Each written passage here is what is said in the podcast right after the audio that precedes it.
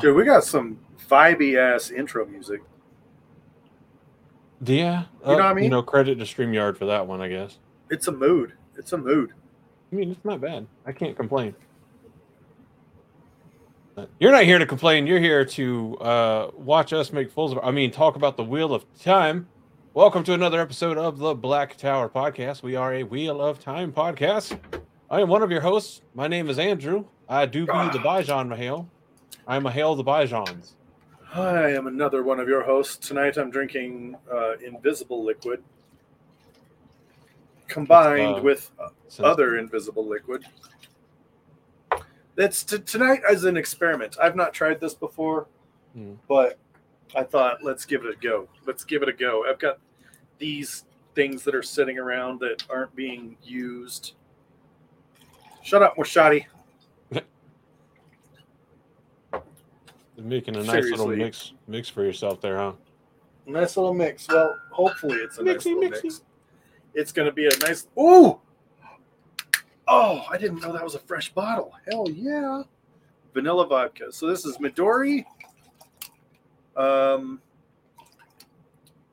Malibu, vanilla vodka, and citrus cherry Mountain Dew. That's where I'm going with this. I'm going with something tropical, something fruit punchy. Yeah. Because you know, Christmas is over, so it's officially the warm season. Yeah, that's, that's where I'm going with that. Or you can like Or uh, Or- where my folks are, and it'd be like sixty-six degrees on Christmas. it could be a fruit cake that nobody ate that now you have to eat. Let's give it a. I mean, it's possible. You know what I'm saying? Though, though that movie, uh, Grandma got run over by a reindeer, made me want to eat fruitcake. Hello, hello. Hey, Danielle, what's up? What's up? Thanks for tuning in. I think Josh is very happy with himself. oh my These god. guys. This, this is the comment from the worst podcast. I thought we were pretty bad, but then No. there's two geeks, one Mike. Yeah, are. we know we know that we're always going to be better than at least one podcast. if nothing else, we'll be better than at least one one podcast.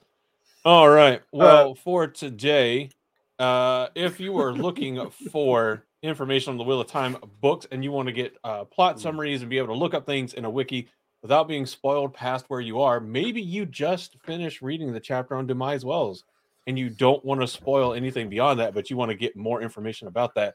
Head over to thegreatblight.com and check out their ever evolving spoiler friendly wiki broken down by books.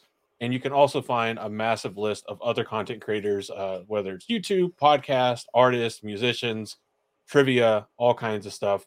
Greatblight.com. Go check it out. Tell them we sent you uh, and tell them that uh, we deserve all the there, coin. it's know. also We well, get it's also founded by Nabe Bliss, Yep. who um, did you already say that? Am I doing it again?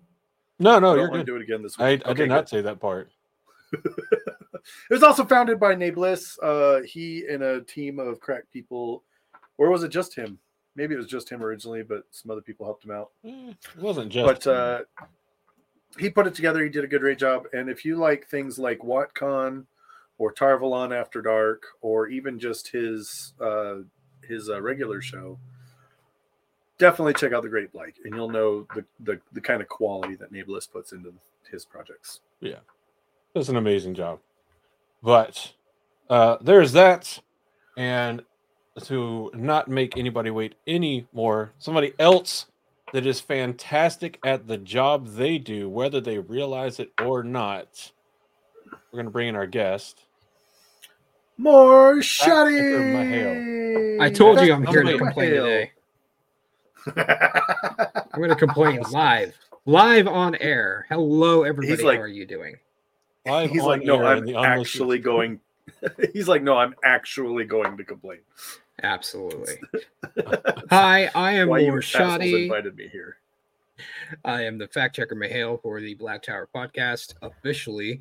Uh, you can find me on Twitter as more underscore Shadi, just being a general menace.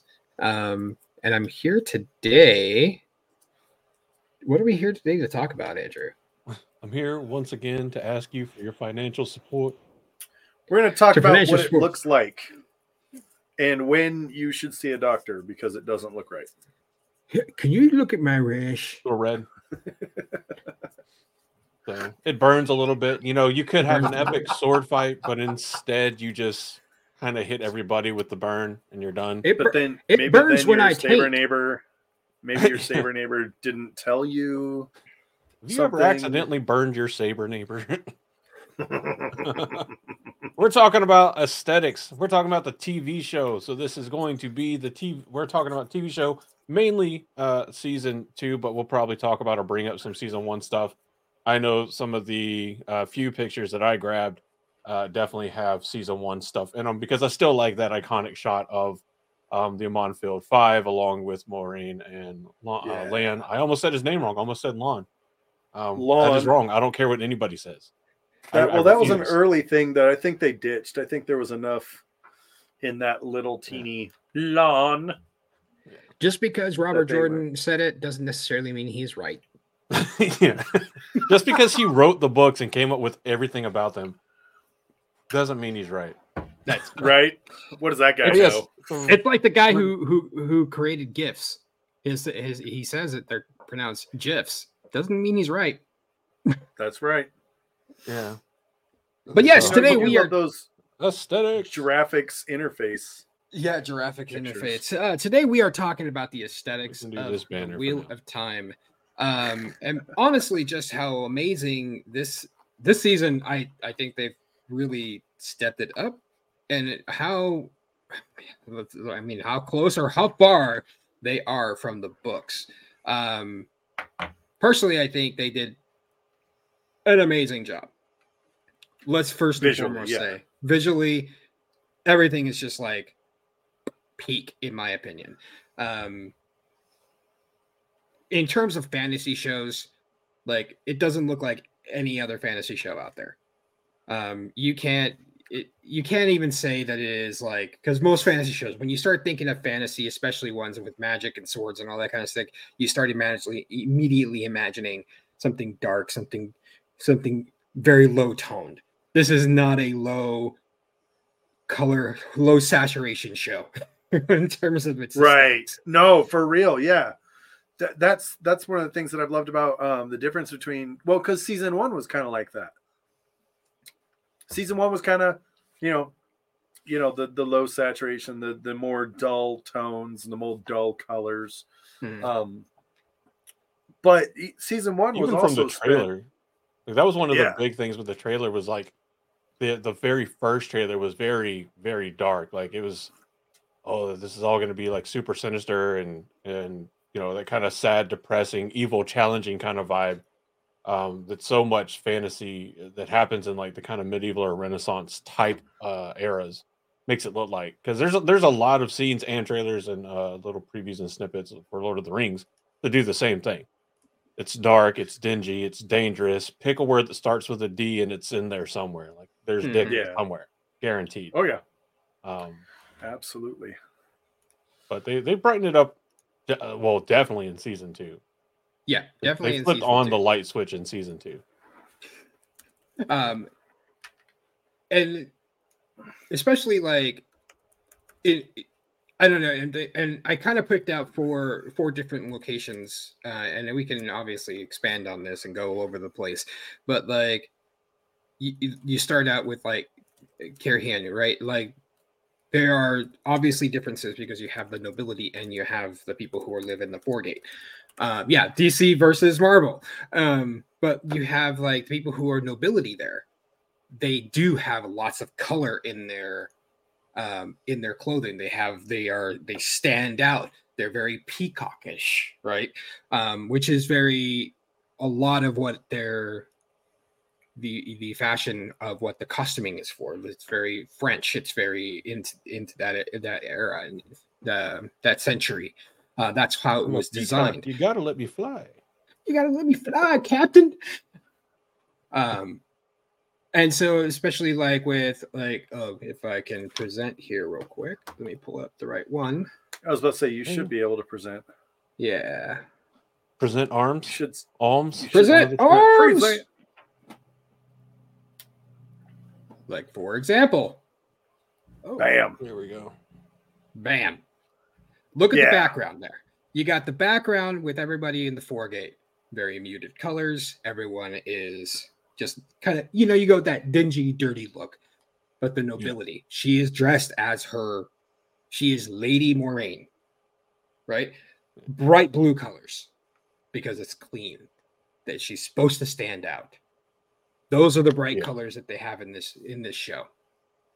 I think it's I Um, think it's the white kind of like under undercoat um or undershirt that really is what what sets it apart because the blue by by especially by season two if you didn't in season one uh, which is fair because if you haven't read the books then you wouldn't know to expect it you expect blue from Moiraine Yeah. you expect her Yeah. to wear a lot of blue Yeah. so the blue's on on par but it's definitely that that white undershirt and you can see kind of uh like the frills or the, the poofiness to the sleeves that helps bloom out the the actual blue sleeve she's wearing it's Mhm. that undertone of pure white clean fabric that definitely sets her apart from everybody else around her because everybody else around here is yeah like you said kind of Yeah.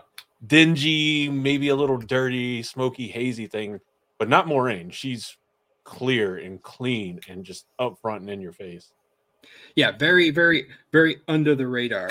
Like yeah yeah she's It's like uh, Going what was it? The, the first was it the first Dark Knight uh movie where he takes out like the Lamborghini and is like, yeah, it's very subtle, Yeah. yeah. subtle under the radar. well, sometimes you know you you blend in by hiding in plain sight. I mean, Yeah, absolutely. Um that's what happens. I I actually kind of now visually I see I see where they're going with this and I, I enjoy it. I think they did a great job with with costuming for Moiraine.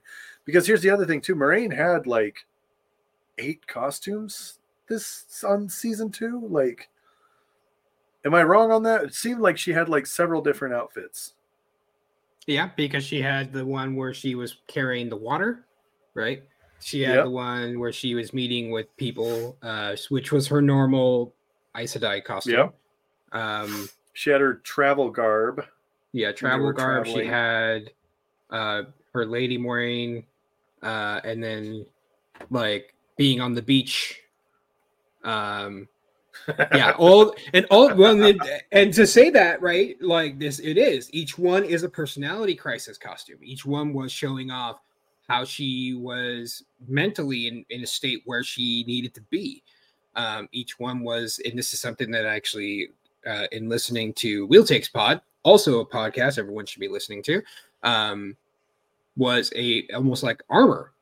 Like that you know when she was carrying water it was very much a workman's outfit right? Like that's how she Yeah. got got got step, step by step. Um but when she put on her Aes Sedai clothing it was to put on that shield because she could not channel but you know what the personality is a whole different story she was still Right. Aes Sedai she could still manipulate she could still play the game of houses But in a difference from season one, it's it's uh I, I like that you brought up the kind of armor thing. She ditches the the leather pauldrons in season two. She no longer Mhm. has the leather uh pauldrons, which I mean, we can be every English teacher that ever existed saying like, oh, the author made the door blue because it's a hallmark back to his sadness. Um, and do I believe that there's something to like an actual meaning behind those going away now? Absolutely. Because for the majority of season two, she can't channel. So she's gonna feel, you know, bare and vulnerable and having the the physical one bit of armor that she did have from season one no longer be part of the wardrobe in season two uh, is very fitting. But she still wears blue like it's the shield, which is Mhm. which is good. I mean, it's, it's very much like it's like one of the things that she can still hold on to is is her identity as Blue Ajah because, like, I think until a certain point in season two, not even uh, Siuan knows that she can't channel freely. Yeah, and I think and I think a lot of it too. Um, I don't think did. Yeah, I don't think we got a good shot. Uh, I made I miss her gun holsters. No, that's not not what they were from the first episode when we see Oh, her. yeah. She's got those holsters. I'm I'm sorry, but those are fucking hot. Uh, Yeah, for for the knives, the hidden knife For the knives. yeah, uh, Yeah. But yeah, the the, that the changes in all was her nice. yeah, the changes in everything throughout hers now is just to the final shot that she was in on the beach, right? Where it was just a white blouse to the almost like as if it was everything was combined down to what what it was, right? And it was just Yeah, that last shot was showing a vulnerability, but she was still an Aes Sedai. I think She was I think in that combining all those particular, things. yeah. I think in that picture that you just showed, um, Morshadi, they did a really great job of showing. It- It's a real interesting like contrast, right? Because as we talked about, she's got the very bright, crisp, sharp colors and lines in her fabric. You know, the costume is just there. She she is emanating this very powerful, very confident person at a time when she is her most vulnerable and it's it's an interesting play uh to show that sort of uh contradiction with regards to the people around her because the people around her you know maybe having a great day maybe having a bad day doesn't matter um, but they they do a great job of highlighting her and having her kind of walk around like she's the cock of the walk when she's like I said she's at her most vulnerable Uh, even Mhm. i would even i would even suggest that she's more vulnerable in the series than she ever was in the books Yep. Absolutely. Because in the books, at this point we don't ever really see her being vulnerable because we don't get a lot of internal internal thoughts with her right throughout the books. But we don't ever see her visibly vulnerable um until she becomes so uncertain that she has to rely on other people. Um correct and she doesn't want to do that, right? She is Moiraine, Aes Sedai of the White Tower, leading the Dragon Reborn to the last battle. Um, I don't know how far we want to get into. Is it full spoilers? Are we doing that? right Yep. now. I mean, we can do full spoilers for the TV show or for the TV show and the book. Andrea, you're muted. Oh no, wait, that's me. Hold on a second. oh god i was i Can you was hear me, confused Josh? right there i can hear you okay. Uh, one Morshadi's like, I'm not listening to any more of Andrew's turned off. drivel and bullshit. Morshadi's like, Andrew's full of shit. I'm not listening to Andrew anymore. Guy doesn't know what he's talking about. He uses a couple What big a words and that's fucking dick. Weird. it wouldn't be Black Tower if my there weren't headphones- issues. decided to disconnect. oh Are they nice. back now? Yeah, yeah, they're back now. I don't know why. See, That hasn't I'm happened glad that for once, for once it wasn't me because the last two episodes of mine just disconnected. So Yeah, it wasn't that- me. That's that's really weird because it hasn't happened before. Um, like it's this This never really- happens It's because It you never it's 'cause you happens. Put M'hael in your title. Uh, It's it true. inherently comes with some problems. uh, it's welcome true, to the club true. bub Um, what was I saying? But how far? All right. So when you say um, how deep you want to get into it for spoilers, do you mean full TV Oh, yeah. spoilers or full TV and book spoilers? Yeah, I didn't want to know how to how book um book spoilers. Like we can, I mean, keep it. To We can go up. absolutely. We can go absolutely full spoiler. I mean, we are typically Okay. a full spoiler podcast. Perfect. All right. Sweet. So Yeah, change the we can banner. do- yeah, we could do Full full, spoilers. Full spoilers. I'll try to keep it within the realm of the seasons, but like otherwise.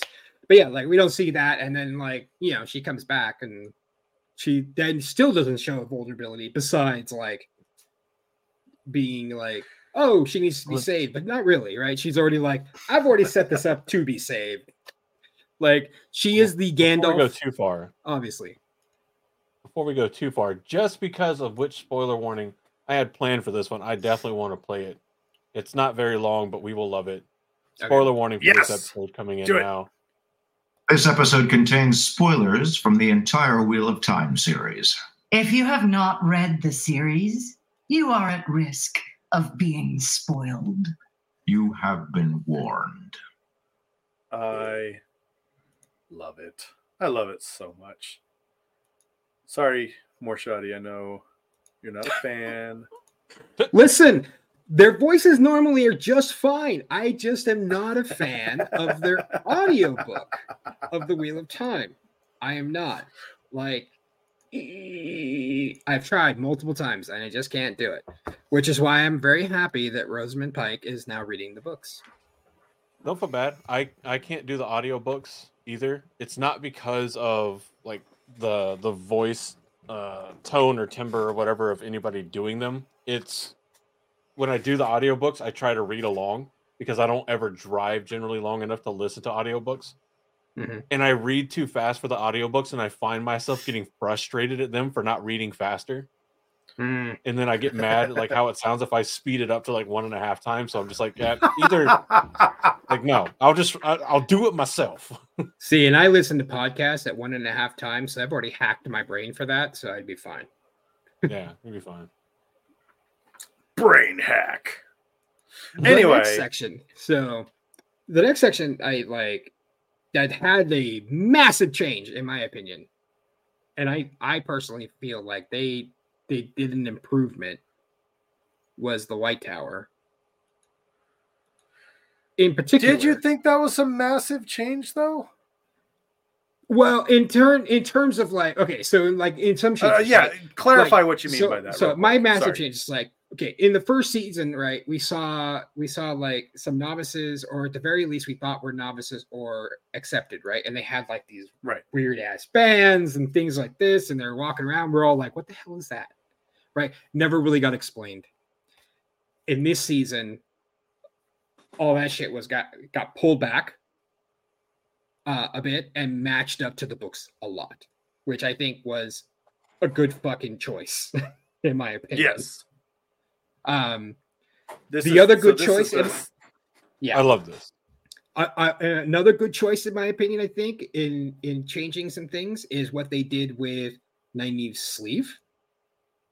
Because if you look at the if you look at the pattern, I, I mean, I'm sure they and people have now noticed it, but if you haven't noticed it, like obviously in the books, accepted where cl- all their clothes, every single bit of their clothes, cloaks, hems, like shifts, all of it have the rainbow hemming on everything to to Right. show that they're accepted, which is okay, but it's it would look silly on screen to be perfectly honest. You you look like you you had one of those one of those things you went over everything, right? Um, Yeah. But having that right there, almost as if like like a bracer, right? Like I can something see that. Far more subtle than Yeah. than the books make it out. And like, yeah, I, you just need that one simple thing because you can see here it's it's not even hard to notice in the slightest. Yeah, in the slightest. and then Um, when you look at the yeah. the intricacies of it, uh, and I didn't couldn't find a picture of it, just really really quick. I didn't want Yeah, to go when you through get close scrub everything. to it. It's all it's all the tears, At the at the, Yep. the side art tier. Wow. Uh, all the different colors, right? And it's in a, in a rainbow pattern and everything. And then what's great about that too is when they're in in, in Toman Head, right? Like, well, they gotta hide. It they still got white clothes, you know, white clothes and stuff. That could pass, but that, obviously that's really odd. There you go. So what do you do? You she rips it Yeah, off when she's nice holding right there. Elayne's hand. Her clothes, her sleeve is just ripped and torn because she had to tear it off. There wasn't a scene for that, but you, we Yeah. you can tell that it was just ripped off. She had to rip it off, otherwise, like people would know. I I actually think the costuming for the Aes Sedai is one of those things that they did very well. Um, I know I've I've brought it up on the show in the past, and I stand by what I say here. Uh, Robert Jordan modeled the Aes Sedai after the the the sagely old women in at, at church, and uh, I love it. I think it's I think it's a perfect metaphor. Uh, but I think in order to make it more relatable um, to the audience nowadays, I think they made the right choice by making it a. I don't want to say like badass warrior women because they because it's not. Um, and I don't think the the show does illustrate them as badass warrior women. I think it definitely portrays them as badass women who don't take no shit from nobody, which is still very true to the books. Um, so the fact that they changed the costuming around to have it be less of a an old sage wise woman and more of a you know maybe not young because they're definitely not looking for young but definitely more of a more of an in touch in tune wise woman who still Mhm. has a very real sense of identity of of you know where they come from uh staying true to where they come from So where we get all the different styles of dresses and things like that i think they did a really great job with that i think that's an improvement in the book over the books Yeah. and that's the thing, right? Like if you look at that initial scene when we see the tower, everyone has different types of dressing, right? And you can tell the ones who, and especially you see the ones with the the brown Ajah uh, from season two. You can tell the ones that stay stay stationary, right? They're very they're they're more dresses that you would it'd be fine to be I wouldn't say lounging around, but you're not going out anywhere.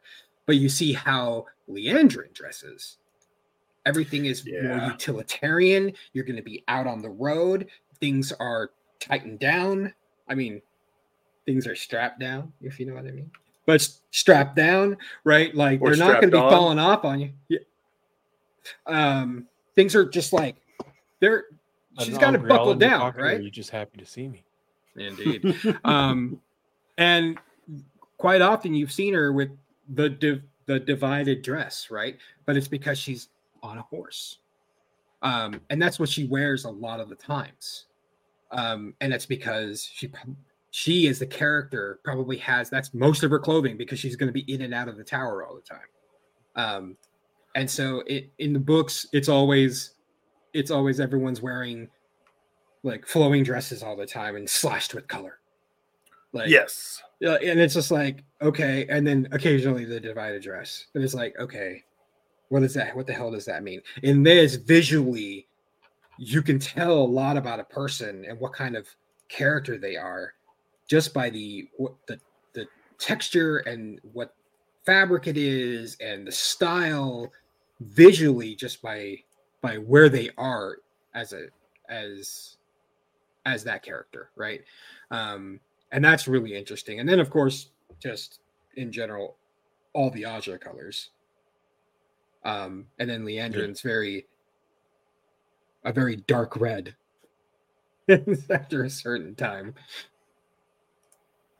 Yes a, a much a much darker shade much darker shade of red. Um, and then like you go from you go that, and then you they have done an amazing job of expanding out the White Tower as well, aesthetically. Like yeah this season, Yeah. like first season, like it looked that the hall looked like it was big, but otherwise you couldn't really tell. Like it's kind of like eh.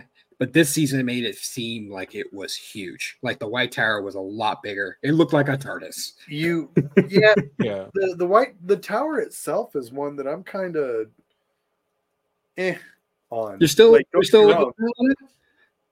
I think they did a good job, like with the tower in season two, expanding on it and making it seem bigger than it was.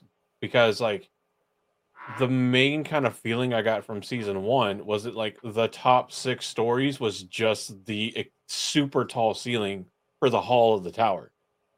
Because you go in and it's not very big around, but it's it's tall. Um, and that's that's one of the things I thought first off whenever I saw it. Uh, besides how much like um like a dick and balls the whole thing looked like, because you got the the two living quarters to the side, and then you got the shaft in the middle with the very rounded tip. And the, the very top is even a different like kind of shade, almost like somebody circumcised the tower. Um, yeah it, it I was like, okay, I expected it to be like taller. Um, there was a part of me that also felt a little bit like uh the the dictator uh movie. It should be pointy, pointy. Um, yeah, but well, that's the thing is like, so wait, when you imagine the ta- the White Tower when it was described in the Hmm. books, how did you imagine it? I imagine it very, very smooth, tall, and almost kind of like of uh like flowing. Like I imagine there'd be like soft curves that kind of went around the outside. Um, because it's like supposed to be one of the few structures other than the walls of Tar Valon that remains in Tar Valon that was built by the Ogier and has their signature nice flowy kind of feel to it where you know it's you don't really find seams, you don't really find harsh corners and that kind of stuff in the Ogier Mhm. architecture. Everything flows like the branches of a tree. And I, I see it in the TV show, and it doesn't look bad. It still looks good, and they're doing the Ogier kind of like influence in, in their own way, because we see a lot of the same architecture in the Queen's Blessing as we do in the actual White Tower in the show. But it's it's not the living flowing stone that I that I had pictured in, in my brain. Uh, Mhm. Not to say that my head canon is right. And if you think your head canon is absolutely right, then uh, you're entitled to be wrong. absolutely wrong. Be open, open your brain. What Look, about you, Josh? Uh, I think that's a general rule with anything, right? The second you go, I am completely right. I know exactly what I'm talking about, and you are wrong because I know you're done. You're wrong. You're over. You're done. That's totalitarianistic thought, and it's very rarely going to work out well for you. Um, and I will say this about like when it comes to visualizing things, when I read, I don't visualize things well um when if someone writes a thing says ah yes it was a, a swatch of blue with yellow circles around red rubies and and i'm just like cool there's some yellow there's some red there's some blue. And i move on with my day because my brain does not picture things. So if someone were to say to me you know they do those those uh, experiments where they say i'm going to describe something to you and i want you to recreate it i will fail every time. That's just how it is the reason I have issues with the tower in the Wheel of Time is, and this is how you know that I'm, I'm making a legitimate argument, is the same reason I have a problem with the Death Star in Star Wars. All these fucking walkways with no handrails, no walls, and no nothing you could slip and fall to your death at any second. And i i gotta feel like with how careful and how precious Aes Sedai lives are i'm sorry there's no way they're gonna have all these walkways and all these openings that just don't have handrails or that don't have walls or that don't have some thing to prevent you from accidentally falling over the side. And it it it's one of those things i know it doesn't bother a lot of people and i know maybe they're trying to go for some sort of like yeah this is how cool we are we don't need handrails. Great awesome it bothers me. It bothers me every time i watch something i'm like yeah how many people have died on this? I don't know. That's true. It's a, it, that's ex- especially uh, true for for that show as well. For a lot of shows that have that same thing, it's like really three thousand years It's- you've been it's a- like, and you don't have it- handrails. It's it's a complaint in every single show I watch. This whole Yeah. thing is an OSHA violation. The Look, and entire then No handrail. Look where handrail. that hand, No handrails. yeah. Like they've got these entire floors where it's not even like, nettings, cool, even- walkway. even even Chinese sweatshops have nettings on the outside of their windows. well, that's not to save life. That's to save profit margins. Well, I mean, and to make sure uh, mosquitoes don't come in and kill everybody. This is also a good picture. This is the this is the under under girth shot of of the White Tower. It makes it look a bit taller. See, and how I imagine how I imagine it in the books, right? Is like having these like had buildings like that on the side, right? around it, but there was the main tower that was just one giant cylinder, right? That was Yeah. the white tower, right? And it was it didn't obvious it didn't have walkways, it didn't have openings like that. It had likely like things that you can see out of, but it was one giant white tower with little buildings around it that were Yes. functionally different. Um, and so when I saw this, I was just like, huh. There I mean, is. whatever. It's gonna be whatever. But uh like I really like the bottom section, but the actual tower itself, I'm not a big fan of. But they Yeah. uh, Like, I- the I didn't see haven't- it kind of sitting on top of this big hill hill and that giving it so much of its towering over the city of Tar Valon. I saw it as being like a relatively flat area, like I think you would expect from an area that's been divided in half. Maybe a little bit of a hill, but still. And and the other thing is, is I I also like like what if you look the just for size comparison at literally any other building in that shot, obviously the White Tower is massive, Massive, in comparison. Yeah, look at look at that little cute building. Yeah, tiny. I think that one's for sale. Check it on Zillow. Yeah, even uh, just even the the Faith Dome uh, of Jerusalem is is tiny in comparison. yeah. That's right. But I don't know. It looks like a light has already gotten the construction in the back. I don't. I don't know On what's her little on. palace. But I didn't Yep. expect like to have like the living kind of. I'm assuming these are like living quarters, or or whatever these sections are on the side. Come almost halfway up the tower itself.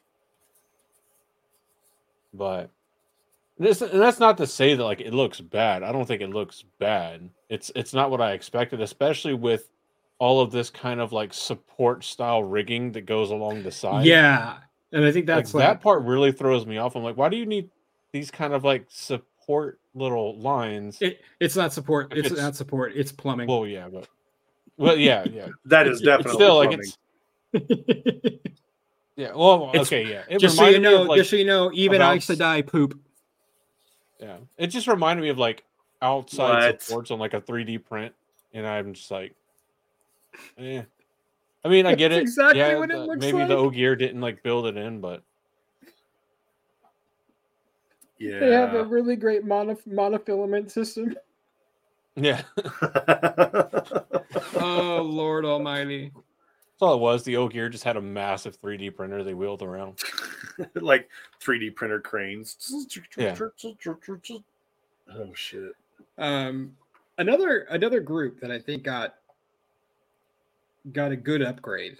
Uh, not a massive upgrade, but a good upgrade was uh was the White Cloaks.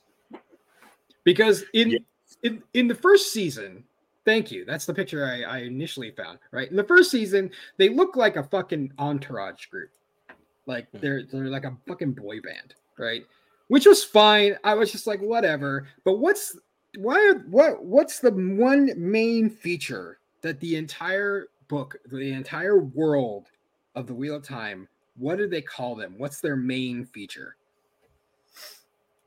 They're, they're white Cloaks. And so they're they because they wear bright white white cloaks. What's missing from Mhm. most of these motherfuckers?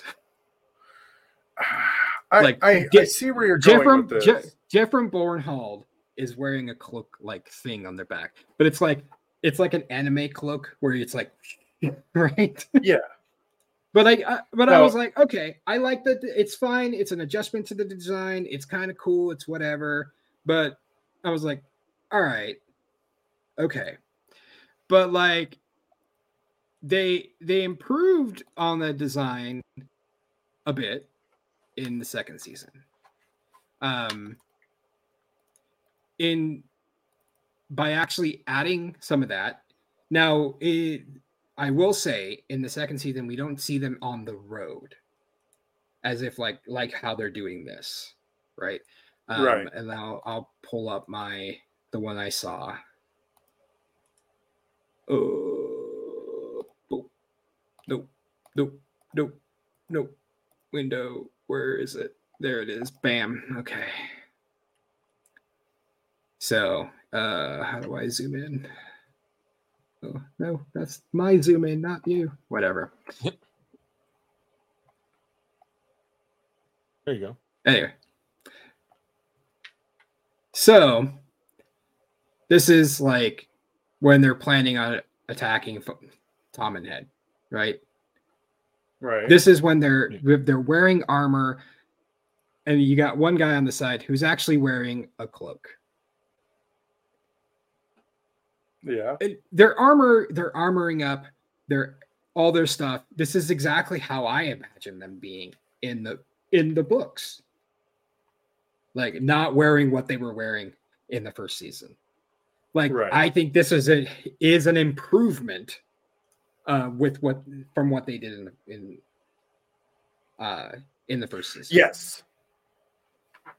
Well, here's the other thing too, though. In the first season, we had white cloaks riding around being dicks.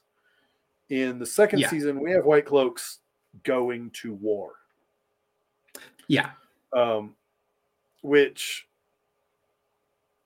yeah it it they've they did a really good job of I, I think the white cloaks are i mean heads and tails above the books as it is i mean they're more effective they're more competent they are uh they're an actual threat to Aes Sedai in the TV show.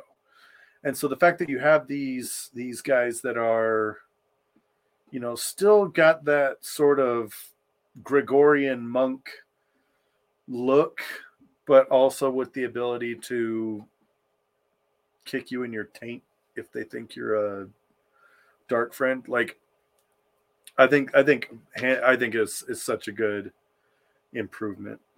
Yeah. And this is like when they're attacking Perrin, right? And the two on the side, one's looking like he just woke up. Uh, the other one is very dressed like how the season one, but Dain in the middle has a cloak on him. And that's another way I imagined how they would how they were dressed in the book. And with the sunburst and Valda had the questioner's crook mark. They're very out there, they're very open. Um and it's just like it's just there. I think there was definite improvements to a redesign um, from the books that I think, hey, you know what, this is getting better and better. Um, it'll be interesting to see what it looks like next season because we're obviously uh, going to see the White Cloaks in the Two Rivers. In- at least in my opinion. What do you guys think? Uh, I mean, I don't, I don't know exactly that it'll be next season. I could, I could see it.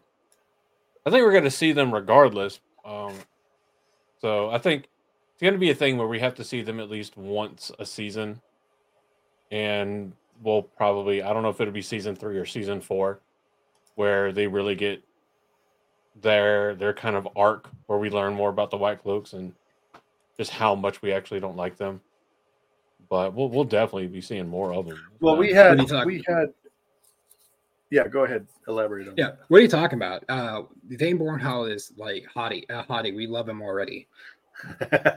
yeah, If Dain Bornhald is any any indication, everyone's gonna love Gawyn.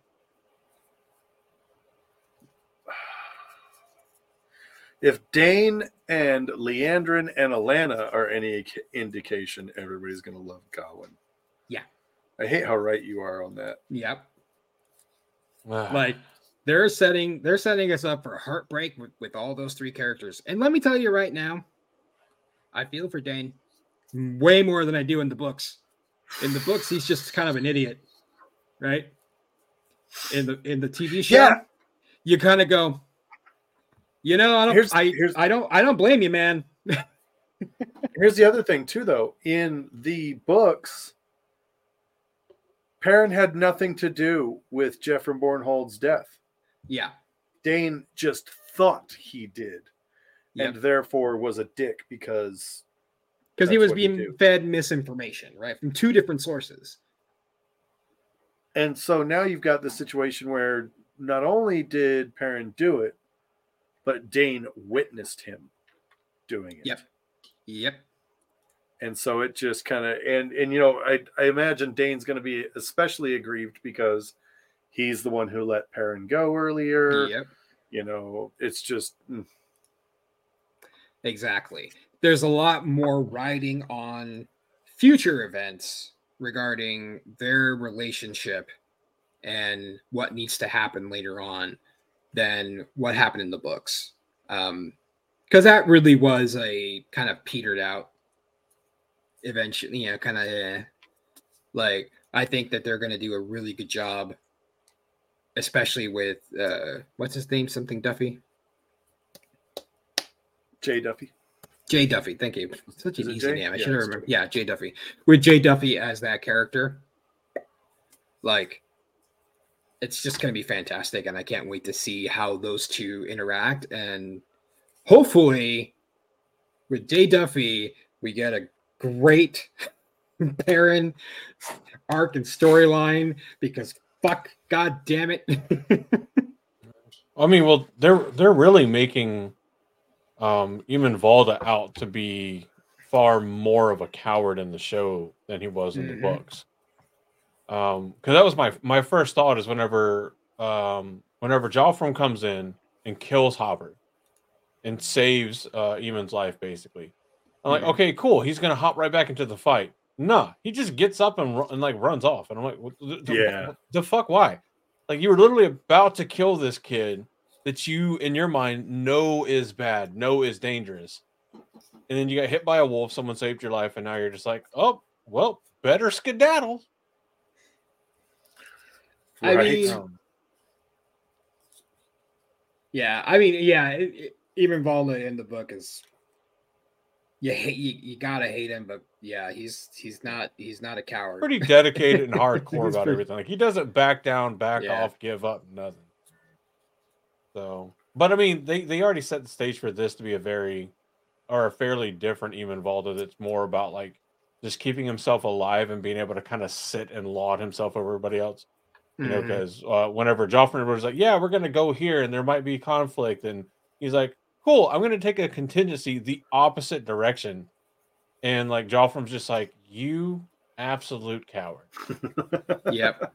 Like, Which is I, but which I, is I very do like how they're doing that with the questioners because it does seem like the questioners would be a group of people that don't want to get involved in combat and use being a questioner as a reason to why they don't have to answer to anybody and not be in combat. So I think ultimately it probably does mesh together better, but yeah. yeah. The interesting thing is, is that matches up the, the way they've been giving some of those things to Eamon Valda, like it matches up to what J, you know Jaichim Carridin did things in the books. Right, he did those things, and I wouldn't say.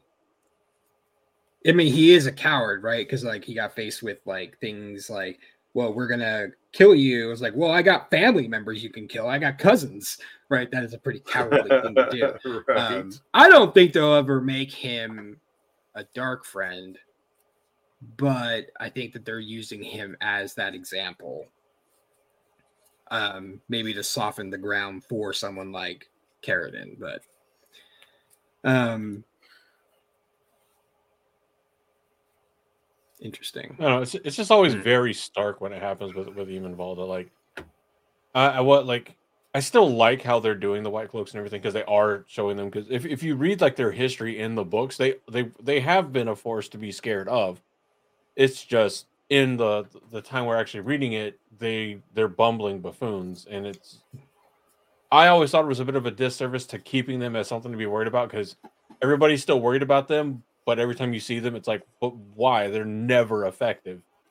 Um, yeah, exactly. So I like that they're making them actually a Yeah. threat here because I think that very much represents their history. Uh, we'll just see because even s- like very quick flips into like cowardice. Um, I both well, I, I like it and I don't. I like it because I don't like Eamon Valda and I like seeing him being a coward and scared. But I don't like it because you know, again, having read the books and really liking the and loving the books, it's like okay, I wanted to see the Eamon that would have just gotten back up and went right back after Perrin, Yeah, not the I- Eamon Valda that would have been like, oh, a wolf bit my moderately leather armored arm and I have minimal injuries. And then I was And saved. lifelong PTSD. Kind of Like, it would've- like, Yeah, in that case, in that situation, it probably would have been a little bit better if like Geofram had dragged him away or something, right? Like yeah. maybe instead of having him run away. But I mean, these are like very much Monday morning quarterback thoughts always, Oh, right? There are No. definitely things I would have changed in terms of I mean, at the end of the day, I'm per I'm not getting paid to direct the the show. Somebody else is, and Yeah, you are. You're. Amazon shill. for sure. It Hey, you signed an you know- NDA. we can't talk about that. God. I didn't sign nothing, it and kinda- NDAs aren't enforceable. It kind of brings up, right? Well, that's all we got for tonight, guys. it it kind of kind of brings up the the question of are the white cloaks effective? Did they capture that yellow Ajah person? Did they get lucky? Um, And that's know, the 'cause that's the other. he thing, was yeah. very confident. He was very confident when he had the upper hand, but as soon as he lost that edge, in every situation he he ran. So Yeah. that's going to be interesting. Well, you see that with their Um, dress too from season one. They're not they're only the leaders. Well, I mean, they're all wearing pauldrons, but they're clearly decorative more than they are meant to actually protect. And they're like just roaming around. They're like, oh, nobody would dare attack the children of the light. Now they're like no. strange invaders. They might be dumb enough Yes. to, to counter the creator. Let's go. Yeah, exactly. I I'm would gonna have take Um, my big fuck off heavy ass battle axe in the battle and die to an axe myself. I will say though, like And parents still doesn't get an X. Just saying. Ra- Rape and Company, how you know how how they get us to endear to the White Clothes? Like, so what else do you expect us to do? They're they're murderers and slavers. like, God fucking damn it! Like, how do you root for the White Cloaks? You make them fight people that actively pursue the institution of slavery. Right. Yeah, That's about the only way you can look at them. and be like, ah, maybe they can redeem. Maybe Wow. they're not so bad. yeah. Well- Oh, I like this. I gotta say, He keeps leaving his axe in bodies. Speaking of slavers, right.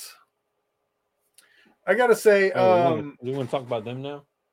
well, I was actually gonna say, do we need to talk about them? They've been done to death. And Well, I'm I I mean, wanted- well, we can very quickly show some. yeah, show some- quickly, yeah, some quickly pictures of come up. Yeah, go for But I, it. what Go I for it. wanted, like for the most part, because I because I what I wanted to bring up. So, a lot of a, a lot of what it was, what was created was definitely. I I personally think matched what was in the book. It just was kind of all over the place. The biggest complaints I think people had were in terms of uh honestly everything up here Are we talking about Uh, Suroth? Oh, the i think head Suroth is probably i think that Suroth is probably the biggest the biggest one right That's definitely the biggest. um I can't believe I don't. I don't have a picture here. Let me find one real quick. i, While I you tried finding one Someone i else. tried finding someone one. who also. Huh? I tried finding you one have one? myself i didn't i couldn't find one uh with the with her head piece off um because i think with the headpiece on so one of the biggest differences i think is that she in the books someone correct me if i'm wrong they don't have something like that. They do have pieces like that but they're like in um memory of light Tuon is wearing a gold piece that lays on her head. But yeah, yeah. does not wear they none of them wear big piece headpieces like of that nature. No, no the the high blood do not. Right. the low blood soldiers things of that nature wear what the soldiers wear mask wise as you know the bug pieces and things of that nature. That's has been that is a piece. Um so that is definitely a change. Um it's an interesting one um, when she's I- wearing I got that, this one specifically because you can see the the soldier's kind of mask over the, Yeah. the shoulder of the Yeah. soldier. which which I personally love. I love the Oh, yeah. otherness that they they have with that with that armor. It's very much what I what I i- imagine as the as the piece. Um and like now that it's real life, that's all I can imagine now that I think about it in the books. Um I love I love what here on Turak's uh, seat. If you notice at the very top, there's two crescent moons, uh-huh. Yes. which is important. Well, we're full book spoilers. You got the daughter of the nine moons, Mhm. Yes. who's you know who's part of the royal family. It's fair to assume that the moon or the crescent moon not only is uh I think we do know in fact it's an omen for the Seanchan. Mhm. Um, it's a good omen for them, I believe. Yeah. But this is part of their their ruling family's symbology. Yeah, Symbol- and like symbolism. another yeah, and That's what I meant, another not symbology. I literally heard was Willem using Dafoe in my head. so as what's said the it. symbology of this Symbolism. Symbolism. Uh, another piece that was that people were very on the fence about, right? On the The fence. fingers, the fingernails. oh yeah. I, The I okay. I, I saw the best meme that was whenever Suroth gets hers cut off. And Uh-huh. it's when you haven't seen your boo in a long time and she's coming over for booty. Nice. Oh, that's funny. Um, I, I, the fingernails didn't bother me. The, it did bother me that they weren't lacquered, like they Yeah. weren't colored at all. But so like You okay, got a so- problem with natural which, which is a simple detail. Like, why was that Yeah. left out? That's a well, and such that's a the thing. It's simple like, detail. in in researching researching, I want to make sure that I was correct about this. With the exception of the royal family high blood, um, these three fingers are the only ones that are lacquered in Right. three levels. That's it. For the most part, you're not going to see this, especially on screen. Right? Right. Even if it's the different colors, uh, which is red and black for the royal family, and then blue for the lower blood. Um, the basic, the basis of of the world for that for the Seanchan is based off of a is it Manchurian? Shit, I had it in my head and I can't remember it. Um, which actually has in the royal royal families were Yes. fingernails. geeks. Yes, two. Um, and and so those nails were protected with long little Mhm. things, and that's where it came from. That that little design. So I can understand. Personally, I think I think they made them too long, and I think next season they're going to scale it back. They're going to improve upon that. I don't think it's going to be. I think maybe if they show if they show next season somewhere of the higher higher blood they're going to have long nails but i think having someone Turak having having to pull out his sword like that and having it the length of his femur like that was just am- too much a little, yeah. It is literally the length of his femur. it is literally the I length just, of I his just femur can't. I can't st- stop thinking of like how bad I feel for their uh Kovala, Kovale, whatever the, Mhm. the the fucking attendance and service they have. Because you ain't wiping your own ass with nails that long. It's just not happening. Like nope the High Lord yeah, has they- made a dookie come and wipe my booty. their da'covale are their own personal bidets. Talk about yeah. Uh, are you ready, sir? I I gotta say, oh no, like, you shite on my hand. I don't know why I went with that accent, but the visual piece of the Seanchan that I hated. It, I don't like Yes. it, and I people have tried so hard to be like, "Oh, it's meh, meh, meh, meh, meh." Shut up. That was all ruined. That was all ruined when Egwene pulled the golden binky out of her mouth herself. If that was meant as a slavery punishment s- type of thing that says your property and you can't speak without permission, then she wouldn't be able to pop it out herself. I don't like it. I I think the golden binky is dumb. I like the collar. I like that it incorporates the shoulders. I do. I think that's awesome. Yeah. Uh, they made a good job of making it a visual rather than you know just a little teeny tiny collar that goes around. Yeah. No, they they turned it into an entire visual thing. Great. Stop there. Stop. Yeah. We don't need the golden binky. We don't. I have to, yeah, I have to agree with you on that one. Um, I was one of the people who were initially trying to convince you, and but convince you initially at the beginning to say like, yeah, at the beginning. find out. But I agree with you because I initially was like, well, let's see what what they do with it. Because I my initial thoughts with that was maybe the only way they can channel, even with the thing, was it has to be in their mouth, right? Like that's the only way they can they can com- they can complete the circuit, right? Yeah. and then and that's it um and that's that's how you complete that but it wasn't they they had absolutely nothing to do with it other than put it in your goddamn mouth and it's just like the no that it needed to not be there Exactly. And Yeah. and the other I mean, the I, other I got it because to me, like everything we see about the interaction between uh what's her nuts, Suldam, uh, and Egwene as a Damane is making her do the most menial stuff, uh, which uh, resonates in a. This is going to sound worse than I mean it. I am not comparing military training in the U.S. to being a Damane yeah intentionally. But part of it is very similar. They will make you do something incredibly Yes. stupid that seems Yes. humiliating, and the entire lesson is follow orders, do what needs to be done.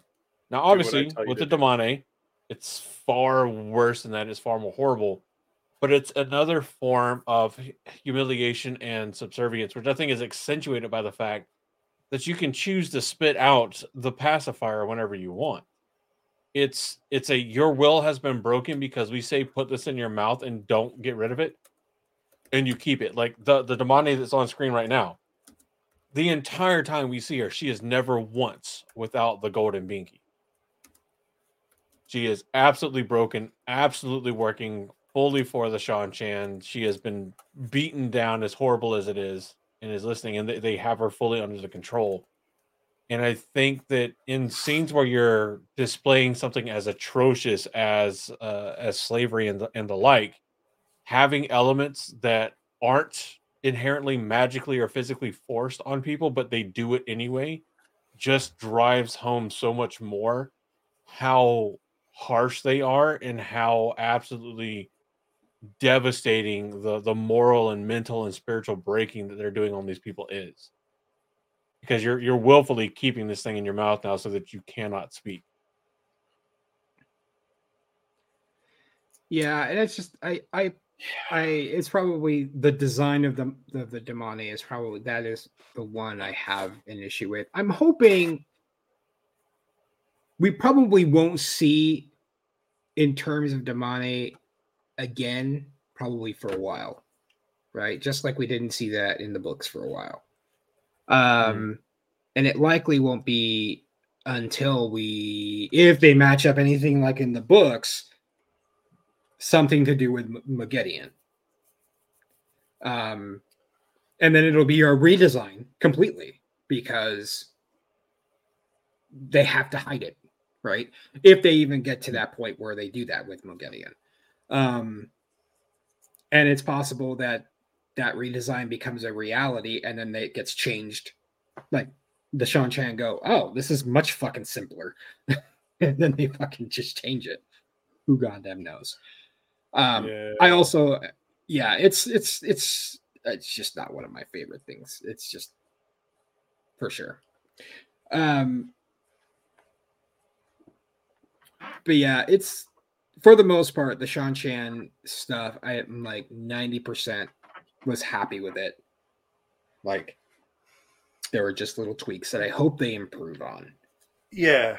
Aesthetically, I'll agree. The Seanchan were always over the top and just absolutely insane in the books, and that's such a difficult thing to to nail in the in the TV show, and that was a tall order, and I think they did a good job with it. Do Yeah. overall, even though even even through my disdain of of the how the Suldam look and how the Damane look, um, which actually the Damane, I love how the Damane look, with the exception of that stupid Binky, like the gray dress, like I said, the collar that like expands out on the shoulders and everything. If there's Perfect, anything I learned absolutely amazing. from Maggie Simpson and Dill Pickles from the Rugrats, never insult the Binky. Never Okay. insult the Mickey. Okay, Yeah. Well, do y'all want to see some of my favorite as we're kind of starting to get closer to the end of this episode? yes, Yes. So some of what I loved, it's two part, and I, I'm gonna sound Yes, a little like old Matt Hatch here. Hmm. we're going full Matt I- Hatch. Full Matt than the Hatch. headdress for the other one that we'll we'll go to after this. I I loved the Paladin Lanfear uh, Mhm. costume, as I as I like to call it. Um, and I also love there's a dichotomy here with Lanfear because when she's wearing it at night, she's wearing mainly all white, shiny, standout. But then we switch to a scene where she's in the day, and she's wearing all black. Now I deliberately Huh. chose this one because I hate I hate the headdress that she wears. Yeah, I hate it. To me, that's that it, it looks it looks dumb. Like no, this Dommy mommy, I'll do what you say. With the headdress, what's wrong? But I I love this this dichotomy of it's bright outside. She's in the desert. She's wearing all black, and then it's at night. It's dark. She's wearing uh, predominantly white and gold. Um, she does want to these stand out. these were some of my favorite Yep. costumes the entire yeah she definitely wants to stand out you know she's peacocking for for Lews Therin. Yep. i mean rand i mean Na- both of Na- them even Natasha said that she loved this costume Yeah. of all of them because she was like Oh, it had these shoulders and it like it was fitted to me perfectly and so like when I walked it felt like I was wearing nothing and I was walking through this this set and it was just like swish with me and, and I was like it was it was a perfect costume like for that one scene that she wore it yeah I think Yeah. no no it was two scenes two scenes yeah too because um, she wore it walking through the Foregate um setting everything Yeah. no was it the Foregate yeah, Yeah, it was the four Four Gate, gate yeah. she set everything four on gate fire. Well three scenes I guess Foregate going to the way gate and in the way in the actual ways Uh, oh yeah because well i mean it's it's almost a continuous scene because she's walking through there and makes her way to where Moiraine and ran and lan yeah and Lan's inexplicable knowledge of channeling and what needs to happen, uh, kind of stuff is going on. Semi inexplicable, semi. Um, but yeah, uh, but no, this I I agree with uh, you know, Natasha or rather, uh, Natasha uh, will, agrees with me is how I'm going to say it because she'll never hear this episode. If you do, by the way, Natasha, Uh, um, Natasha. I agree Natasha with listens you. to all but- of these episodes. All of them. Every single one. but this, this was my favorite one. As soon as I saw this costume, I immediately was like, I love this. This is fantastic. Like this immediately sparked my D and D brain, and I looked at it and immediately went Oathbreaker Paladin and loved it. Nice. Yep. And then I saw this one and went Dommy Mommy. Mommy. Sorry. mommy, I- sorry, Sorry. mommy, sorry, Mommy. Mommy. Yes. You can tie me to a wheel anytime. Yeah, baby. Mhm. Maya, if you if you watch this episode, it's it's a joke. Don't, don't It's not a joke. Maya, it's not a joke. Trust me, it's not. or or take it as inspiration. You know, this could be That's something- what I was gonna say. Take it as inspiration. Yeah. Yeah, yeah, yeah. You can be Dommy Mommy. You can do it. That's right. Or That's Andrew can be Dommy Mommy. I mean, Just saying. plenty of room for mommies out there. Actually, no. I'm going to leave that as our background now, just right. perfectly with the the legs. with the legs right there. With the Yeah, legs right perfect. there. Right. That's our that's our background Right moving middle. forward. It's a background. little weird that Morshadi's making up the top half, but you know, I can I can work with it. I He's got legs. he knows how to use them. There we go. Get it, boy. Get it, boy. Go ahead, And tie him up. man spelt it right. Love you. Nice. Thank you. All right. Uh Morshadi. Give us Yes. your sort of final thoughts, your final love, your final uh, insights into the aesthetics of the Wheel of Time on Prime TV show as a whole. Real time Some on that. Prime TV of show aesthetics. You've got Like, we got- minutes. 45 minutes. Okay. So, for the most part, let me just say we've got amazing actors. We've got, well, 75 to 45, 90, 90% amazing writing. There's some tweak, tweaking that could be done. But those two things aren't enough to make a TV show. This show is also a is a fantastic show that requires a, is a visual medium and without the costumers without the special effects without uh, the people who do all the horse training all the animal training um, things like that this show would be very bland plain and simple so all the people who are in who do all those things um, really i honestly personally think make this show what it is. If you could not listen to this show, this show would still be something you could watch and go, wow, that's really, that's fucking gorgeous. Completely. Um, there's a lot of content, Wheel of Time content creators that during during the writer strike were invited to Prague um, to come visit the sets. Um, and they were like rushed through and doing all these Uh, things and Not us. Be clear. I mean, not, not us. they- they might have invited the wrong black tower i'm just saying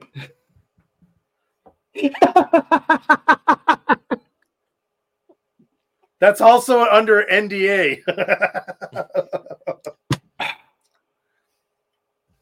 um Okay. And they got to go all to of them- Kudos. some of kudos to them some of them are um some of them posted their Well, videos already some of them are still that working on their videos what was that what was that what was that Nothing. Hi. Like your shoes. liars um That that segment might be a patron exclusive. so go go check those guys out um and they are just have created so much amazing work. And i hope one day we have just like a museum that we could actually go look at this stuff. Um and i i hope we get more interviews with the head designers uh, with this stuff. Because it's great to get like interviews with Josha and Rosamund Pike and, and Rafe and all these guys, but like I would love to get more interviews with the horsemaster, right? And talking about like how these things are trained and um or the what sword kind of training master. goes into I the sword master that goes What well the fuck I he's mean, doing? like yeah what are you doing like uh, we'd like some more sword training there buddy um like the fight choreographers because holy fucking shit right the fight choreographers are are, are stepping Yeah. up you know Yeah. um and all these guys in the background who make the show what it is because they deserve just as much screen time in front of the fans as the people who are on the screen themselves and i i can i hopefully and i do see it being that the, the continuing caesars are just going to get better and better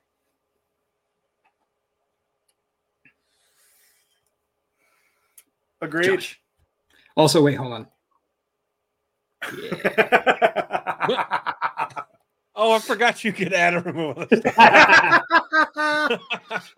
yeah, as, as the uh, as the fact checker M'hael and uh, co fantasy league commissioner, he does have rights. you know, I I do remember finding myself wondering. I'm like, oh, you know, he shares the screen and it just pops up. Normally, I have to click. Oh, I don't know. Who knows? I was like, wait a second. um, final thoughts when it comes to the aesthetics of the Wheel of Time TV show. Damn, they did a good job. Damn, they did a good job. Um, again, there are little things here and there that I go, huh? And I, I there are probably I could probably count on one hand the number of things that bother me to the point that it detracts from the story. but even then it's a it's like a minor detraction. It's like a roll my eyes and move on with it. Like okay whatever. Okay oh okay that's a choice. Cool. And and the golden binky is one of them. I'm not about to be like oh i'm not watching this stupid show anymore.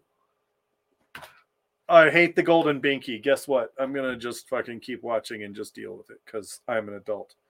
Um well which is the only time you can ever accuse me of that so just fucking stop I um, accuse you of a lot all the time.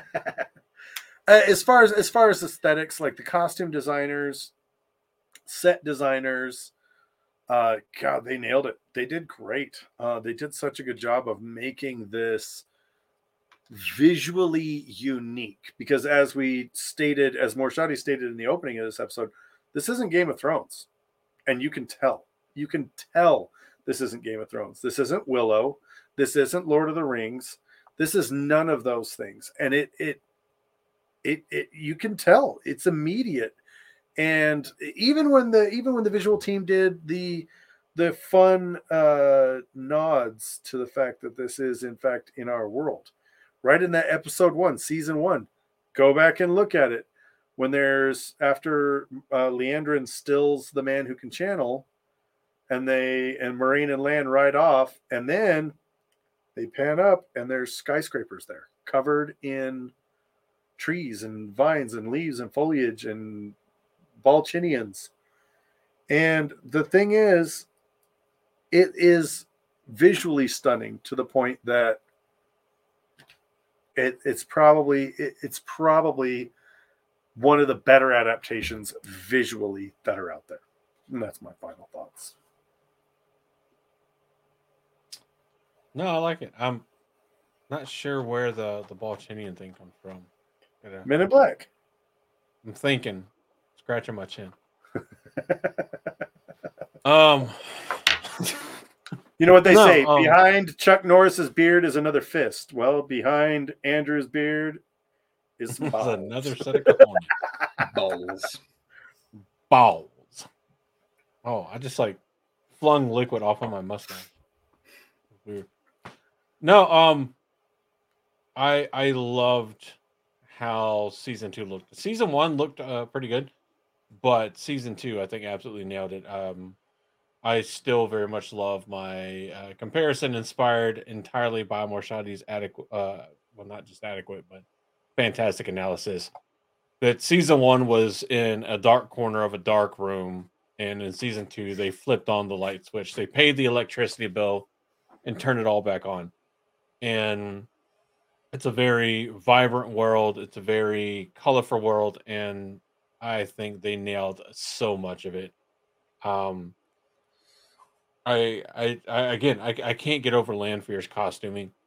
Um, Lanfear is probably like my second or third favorite Forsaken, but uh, the costuming so far like, is, has been my favorite uh, for season two. So we'll see what they bring to us moving forward. But they've done an incredible job with um, building the sets and creating the places that we're familiar with from the Wheel of Time. Uh, I think they did a lot better with that in season two. They were able to get back a lot closer to the stuff we expected to see from the Wheel of Time, um, while still introducing some some newer, unique uh, spaces, which I like. Um, I didn't think I would like the Liandrin storyline, or not Liandrin. the um, I do love the Liandrin storyline. Uh, did kind of surprise me a bit, but the the Lanfear and Rand kind of storyline that went through uh, season. Well, I say Lanfear and Rand. The Lanfear storyline because Rand doesn't do anything, but Rand Fear. he looks good while doing nothing. Uh, so True. kudos to, to that. He- So it looks good. okay, It looks that's a great. that's a big statement, though. I mean, yeah, I've said it more than a I few mean- times now. I mean, that's a pretty that's a pretty classic thing for most of the men in, in the Wheel of Time books. Yeah, but normally it's parents.